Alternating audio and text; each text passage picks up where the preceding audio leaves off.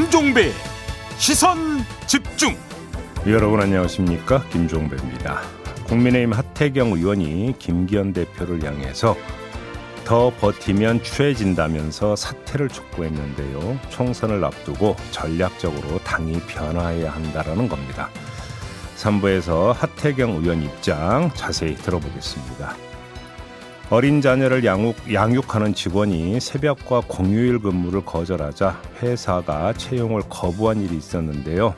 이는 부당하다는 대법원 판결이 나왔습니다. 잠시 2부에서 이번 사건의 법률 대리인을 맡았던 박삼성 변호사와 판결 내용과 그 의미 살펴보겠습니다. 12월 12일 화요일 김종배의 시선집중 광고 듣고 시작합니다.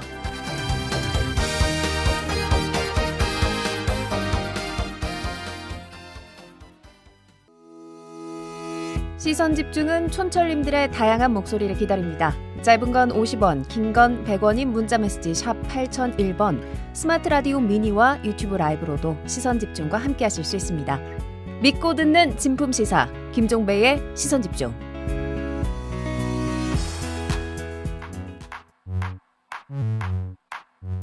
뉴욕에 뉴욕 타임즈가 있다면 시선 집중에는 JB타임즈가 있다 촌철살인 뉴스 총정리 JB타임즈 더마카와 함께 시선 집중의 문을 열겠습니다. 어서 오세요.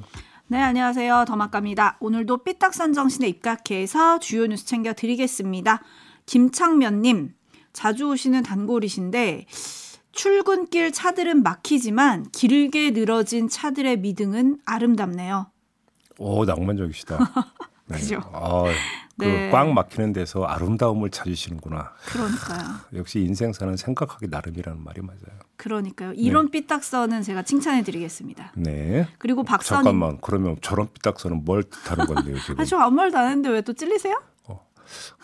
기분이 좀 그러네. 네, 넘어가겠습니다. 아니에요. 네. 박선희님, 네. 촌철님들 반갑습니다. 부담스럽게 따뜻한 겨울이지만 시선 집중과 함께 힘찬 하루 시작해요. 부담스럽게 따뜻해요. 조금만 뭐, 참으세요. 곧 뭐 추움이 나, 옵니다. 난방비 아끼고 좋죠 뭘. 네. 그리고 나무망치님 음. 대구 시내버스 기사입니다. 항상 잘 듣고 응원합니다 라고 보내주셨는데 네. 감사하게도 종배 형님보다 막내 작가님이라고 해주셨어요. 참 갈수록 감사합니다. 증세가 지금 심해지고 있어요. 아 이거 뭐 제가 픽한 거 아니에요. 저희 네. PD님이 올려주셔가지고 어, 제가 안 읽으려고 하다가 네, 네 읽었습니다. 네, 네, 네, 전 지나쳤는데 네, 또 이렇게 콕 찍어서 올려주셔가지고요.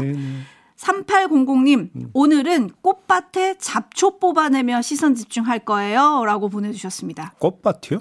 꽃밭. 아니, 그 꽃밭을 지금 갖고 계시다고? 그런가 봐요. 어, 그래요? 화원하시나? 그럴 수도 있고 음. 뭐 베란다에 키우는 꽃밭일 수도 있고 음. 여튼 잡초를 뽑아내면서 시선 집중을 하신다고 했는데 예. 뭔가 집중이 더 잘 될 것 같아요. 갖다 붙이긴. 뉴스와 분석이 함께한 세비타임즈 오늘 주목할 첫 번째 뉴스는 어떤 건가요? 이낙연 전 더불어민주당 대표 신당설이 뜨자 당내에서 반응들이 속출하고 있는데요. 몇 가지만 추려드리겠습니다. 먼저 이탄희 의원의 반응입니다. 이낙연 전 대표가 갑자기 선거제 얘기를 꺼내서 본인이 탈당하는 지렛대로 활용하고 있다. 진정성이 전혀 없다. 이렇게 평했고요. 다음 오기형 의원. 당을 강화하고 확장하기 위해 조용히 도와주셔야 할 것으로 기대하고 있는데 오히려 당의 분열과 갈등의 과정의 축으로 나서는 것이 아닌가 우려가 있다라고 평했습니다. 그리고 김민석 의원 어제 CBS 뉴스쇼에 나가서 이렇게 말했습니다. 들어보시죠. 결론부터 얘기하면 대한민국에서 전두환 노태우 시절의 민한당 이후에 안철수 손학규로 이어졌던 일종의 정통야당과 다른 사쿠란 우선인데 선거한 적이 없습니다. 사실은 원칙과 상식 그 내분보다 이낙연 대표의 최근 신당론이 100배 더 문제라고 봅니다. 어, 뭐 사쿠라라고 하는 표현을 썼어요. 참 오랜만에 들어보는 표현인데 아무튼 네. 격한 표현이죠. 그러면 자 이낙연 전 대표는 어떻게 받아들였을까 이런 말을 했습니다. 일일이 대꾸할 가치를 안 느낍니다. 제가 귀국하고 5개월 이상을 기다렸습니다마는 바람직한 변화를 감지할 수 없었습니다. 네, 분위기가 조금 격해지는 것 같은데요. 평가를 좀 해볼까요? 앞에 그 이낙연 전 대표를 비판했던 의원들의 그 평가를 한마디로 추각하면 명분이 없다는 거 아니겠습니까? 뭐 이거저거 그 길게 붙일 것 없이 바로 이게 문제인데요. 한번 제가 비교를 해볼게요. 이준석 전 국민의힘 대표 당에 의해 두 번이나 징계를 당했습니다. 그리고 당 대표직에서 끌려 내려오다시피 했습니다. 그래서 신당을 만들려고 합니다. 그런데도 평가는 좋지가 않습니다. 국민일보가 한국갤럽에 의뢰해서 7일부터 어, 이틀간 전국의 18세 이상 1,033명을 대상으로 100% 무선 전화 인터뷰 조사 방식으로 실시한 여론조사 결과를 보면 자세한 내용은 중앙선거 여론조사 심의위원회 홈페이지 참고하시고요. 이준석 신당을 좋게 본다는 응답은 32%, 좋지 않게 본다는 응답은 50%였습니다. 좋게 본다는 게 한참 못 미치는 거죠. 이게 국민 평가입니다. 이준석 신당의 경우 최소한의 필요 조건, 즉 오죽했으면 저렇게까지 할까라고 하는 정서를 충분히 자극했는데도 반응이 이렇게 나오고 있습니다. 그럼 이낙연 전 대표는 어떨까요? 이 최소한의 필요 조건인 오죽했으면 이조차 제대로 구성하지 못하고 있다 봐야 되는 거 아니겠습니까? 이낙연 전 대표 스스로 말했습니다. 귀국 후 5개월 이상 기다렸지만이라고 했습니다. 그냥 지켜만 본 겁니다. 이 이야기는 아무것도 하지 않았고 아무 일도 일어나지 않았다라고 하는 자기 고백에 다름없습니다. 과연 이 정도 갖고 신당의 명분이 구성되겠느냐라는 겁니다. 탈당의 명분으로 삼을 수 있느냐라는 겁니다. 이낙연 대표의 말에서 건져 올릴 수 있는 명분이라고는 이것도 해석의 영역입니다만 왜 나 제대로 대우 안 해줘? 이 정도밖에 없는 거 아니겠습니까? 과연 이거에 호응할 국민이 얼마나 있겠느냐? 그리고 지지층이 얼마나 있겠느냐? 이걸 따져봐야 될 것 같습니다.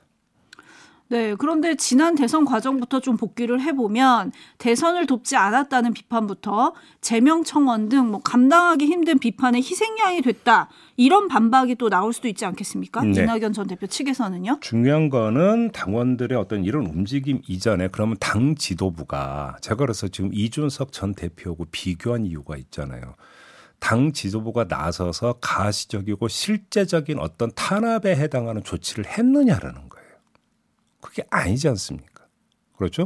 그러면 일부 당원들의 움직임 때문에 탈당한다? 과연 그게 오죽했으면이라고 하는 정서를 자극할 정도로 명분이 충분하냐 저는 이걸 다시 지금 묻고 있는 겁니다. 음. 음. 뭘할 여지도 없을 만큼 사당화됐다. 이런 게 지금 비명계 의원들의 얘기잖아요. 아니면 예를 들어서 정말로 탈당해서 신당을 만들 요량이라면 혹시 뭐 저나 이 방송을 듣고 있는 저희 청취자들이 모르는 어떤 behind story가 차고 넘친다면 그걸 공개를 하든지 그래야 되는 거 아니겠습니까? 일단 출발점부터가 뭔가 아, 뭐 그럴 수도 있겠다라고 하는 고개 끄덕임을 유발을 해야 되는데 일단 여기서부터 뭔가 엇나가고 있다 이 말씀을 드리는 겁니다. 네, 이낙연 전 대표의 말은 매일 전진하는 느낌입니다. 어제 민주당을 탈당한 이상민 의원을 만났고요. 네. 또 다른 방송에 출연해서는 창당을 한다면 날짜가 있느냐라는 질문에 새해에 새로운 기대를 국민들에게 드릴 수 있다면 좋겠다라고 이제 새해를 지목을 했어요. 네. 구체적인 액션 플랜이 있는 거 아니냐 이런 얘기들이 나오고 있거든요. 글쎄요. 그러니까 그게 있는지 저는 정말 궁금한데요. 요거는 유튜브 연장 방송에서 한번 장밀하게 한번 짚어볼 계획이거든요.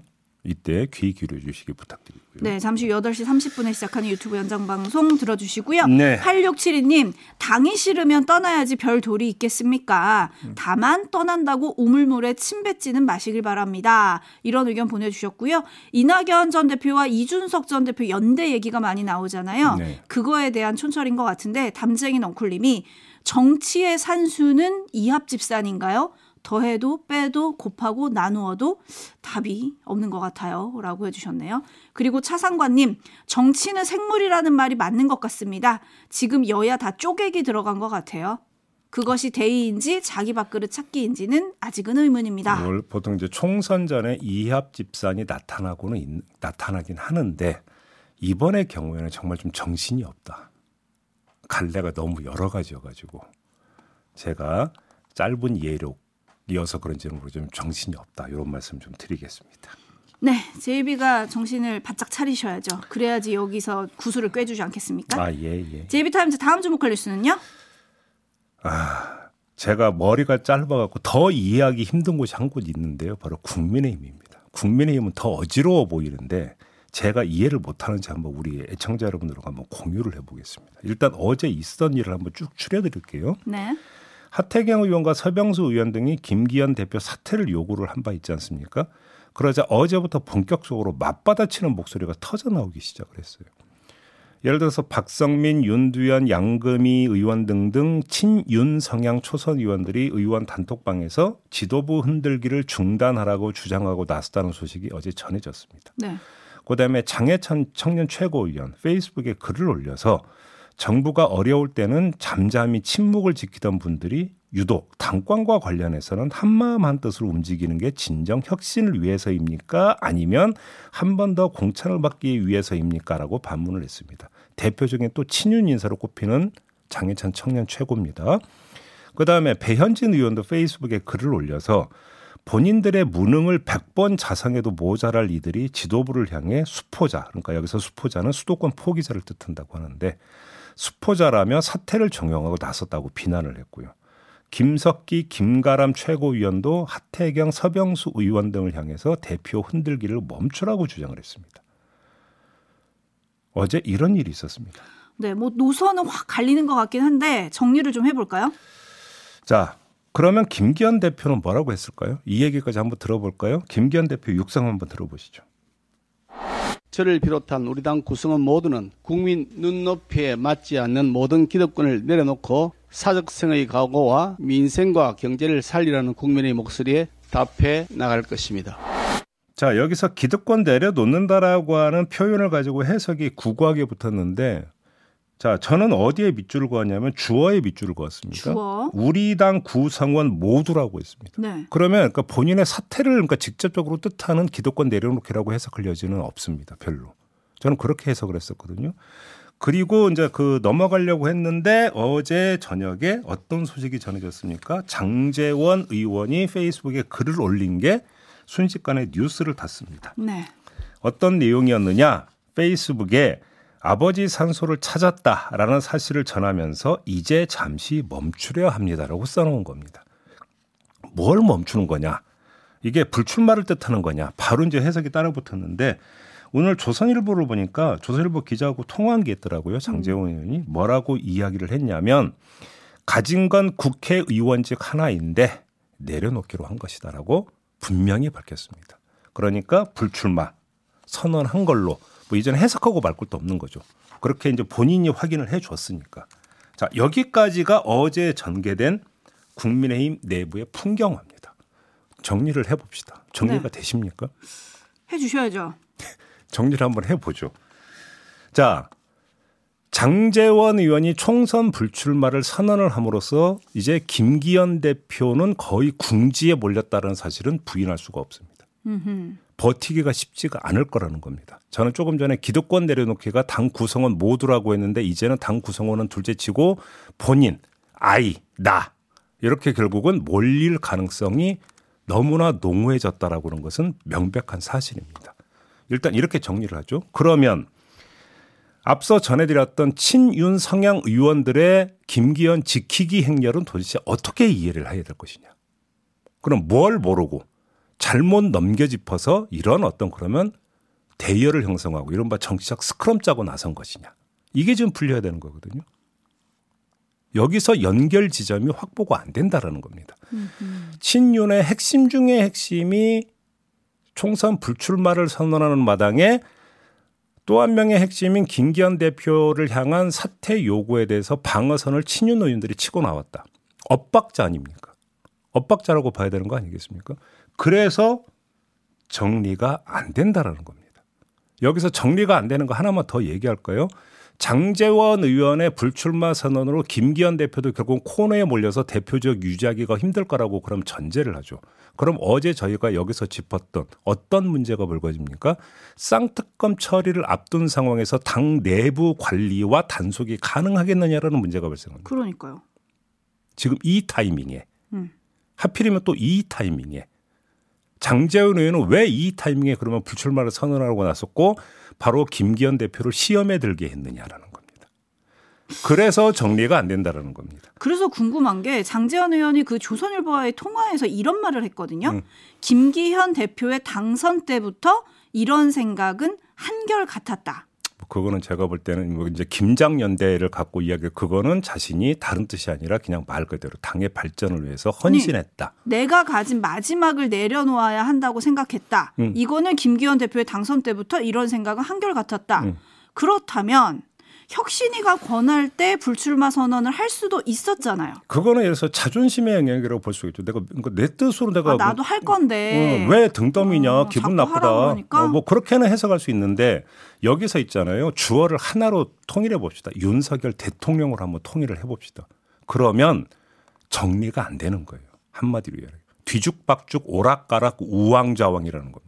하지만 어딘가에서 큰 그림이 그려지고 있는 거 아닐까요? 뭐 그 얼마나 그 그러니까 저기 고상한 그림이어서 그런지는 모르겠지만 잘 이해가 되지가 않는다라는 겁니다. 그런 점에서 지금 이 일련의 움직임이 우리가 이제 정치권을 바라보면서 흔히 빠지게 되는 일종의 음모론 내지 시나리오에 따라서 지금 나타나고 있는 것인지조차가 의문스럽다. 이 말씀을 드려야 될 것 같습니다. 어쨌든 김기현 대표는 어제 저녁에 이 뉴스를 보고 좀 머리가 아팠을 것 같아요. 일단 그 일정을 그러니까 저기 안 잡았다는 거 아니겠습니까? 네, 안 잡았대요. 오늘 공식 일정이 없다고 했던 것 같습니다. 그러니까 이제 그거는 보통 이제 정치인들이 뭔가 어떤 그 최종 결정을 들어갈 때 네, 결정을 내리기 전 단계의 어떤 모습 아니겠습니까? 네. 제가 볼 때 버티기 쉽지 않을 거예요. 장재현 의원이 불출마 선언을 해버렸기 때문에 그러면 그 뒤가 어떻게 되는 그림이 안 그려진다는 겁니다. 요 자세한 내용은 3부에서 하태경 의원과의 마침 인터뷰가 예정이 되어 있으니까 요때 한번 좀 이야기를 좀 풀어보도록 하겠습니다. 네, 물프레님이 중진들은 멀리 다가오는 민심의 파도를 감지에 떨고 있고 초재선들은 용산을 믿고 있는 게 아닐까요? 라고 관전평 보내주셨고요. 근데 문제는 용산의 신호가 뭔가 오락가락해 버려서 어제 이런 초선들의 이런 움직임 그렇죠. 내지 친윤 의원들의 이런 움직임이 나온 것이냐 도대체 뭐냐라는 겁니다. 사인이 또 꼬였다. 네. 바블님은 장제원 의원은 최소 부산시장이나 총리 등 다른 자리로 가지 않을까요? 이런 전망도 해주셨네요. 아 총리요? 네, 알겠습니다. 네, 넘어가겠습니다. JB타임즈 다음 주목할 뉴스는 어떤 건가요? 한국 옵티컬 하이테크라고 하는 회사가 있습니다. 이 회사가 지난해 10월 회사 청산을 결정을 했답니다. 그러자 소속 노동자 13명이 경북 구미시 공단 내에서 항의 농성을 벌여왔고요. 이에 회사 측이 지난 9월 7일 공단 내에 단수 조치를 내렸다고 합니다. 자, 그래자 농성 노동자들이 9월 11일 인권위원회에 긴급 구제를 신청을 했습니다. 문제는 그 뒤에 발생했습니다. 이충상 상임위원이 10월 30일 인권위원회 전원위원회에서 구미 사건은 기각할 거다. 불쌍한 근로자들을 위해서 이런 말을 했다고 합니다. 진정 기각시켜버리겠다고 아예 미리 예고를 해버린 겁니다. 이게 근로자들을 위한 건가요? 그러니까 저도 그게 이해가 안 되는 건데요. 아무튼 검토도 하지 않고 그냥 기각해버릴 거라고 선언을 해버렸으니까 노동자들이 이걸 어떻게 받아들였겠습니까? 그래서 노동자들이 이충상 상임위원을 상대로 기피 신청을 냈습니다. 네.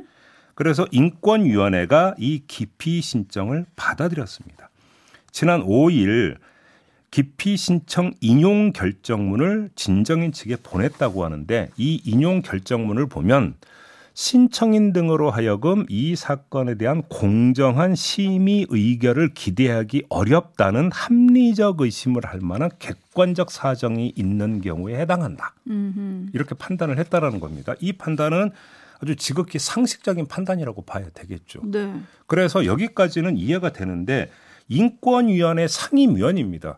인권 문제를 다루는 데 있어서 그 무엇보다도 조심해야 되는 게 뭡니까? 선입견입니다. 그런데 사건이 어떻게 된 것인지 제대로 검토도 되지 않은 상태에서 기각해버릴 거라는 이야기를 이렇게 앞서가서 어떻게 할 수 있느냐라는 겁니다. 다른 사람도 아니고 인권위원회 상임위원이 이것이 인권위원회를 이끌고 있는 중요한 인사가 보일 수 있는 태도이냐라고 하는 문제가 본질적으로 제기가 되는 거 아니겠습니까? 이충상 상임위원과 관련해서는 여러 가지 잡음이 그 전에도 나온 바가 있었습니다. 네, 성소수자 혐오 등 반인권적 발언으로 논란이 되기도 했었고요. 네. 지난 봄에는 인권위 내부 게시판에 예. 위원장을 향해서 좌편향적이다. 라고 아주 비판하는 글을 올리기도 했었죠. 그러다가 결국은 여기까지 왔던 건데요. 이 문제가 이 사건에 어떤 대한 것을 넘어서 이충상 상임위원 본인에 대한 것으로까지 만약에 확대가 된다면 본인은 어떻게 받아들일 것인가 이것도 한번 숙고해 보시라 이런 말씀까지 드리겠습니다. 마무리할게요. 도마카 수고하셨습니다. 고맙습니다.